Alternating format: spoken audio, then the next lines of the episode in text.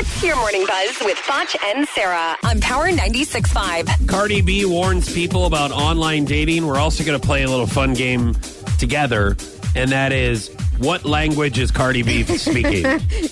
I mean, I feel like if you can't find friends in real life, then like you you just uh, a lame. Like you can't get friends. Period. like, and it's like I can make myself sound cool online. Like, oh, I love picnics, and you're just you might meet a you might meet a weirdo. Like you never know if you meet a girlfriend that goes out clubbing and she just likes to put things in your drinks and kill. you know. Okay, so I don't even know what the topic. I don't even know what she was talking online about. dating. Um, Oh. So if you guessed any of our game, and that is what language is Cardi B speaking, if you guess anim- Animaniacs, Animal Animaniacs, What? Animaniacs, Animaniacs, if you guess DuckTales, Doug Dale. Muppet Babies, those are all, we'll accept all of those. Chipmunks. Yep, you will accept that as well. Thank you for chipmunk playing. Sarah. Yes. Mhm. Yes. Any of those.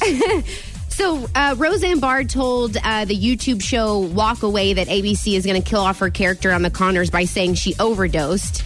So, here's a quote from Mo- Roseanne Oh, yeah, they killed her. They have her die of an opioid uh, overdose. There's nothing I can do about it. It's done, it's over. Uh, but it so cruelly insults the people who loved that family uh, in that show.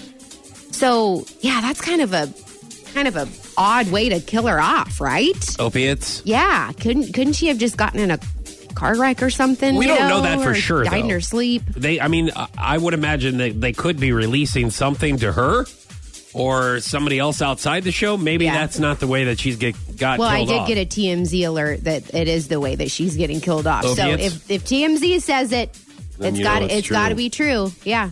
Kevin James would rather eat hot dogs than work out.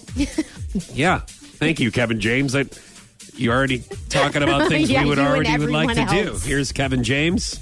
You ever have one of those days where you pack your gym stuff up and you head to the gym and you find your treadmill, you get everything set up, you adjust it to the speed you want, you put your headset on, you take three steps and you're like, not into it today. It's not happening. And you stop and you get off. You're kind of embarrassed because you're like, everybody just saw me get on three seconds ago, but I don't care. And you get in your car and you drive home. I mean, that would be okay if you drove straight home, but then you see a hot dog stand. Yes. That was your morning buzz with Foch and Sarah on Power 96.5.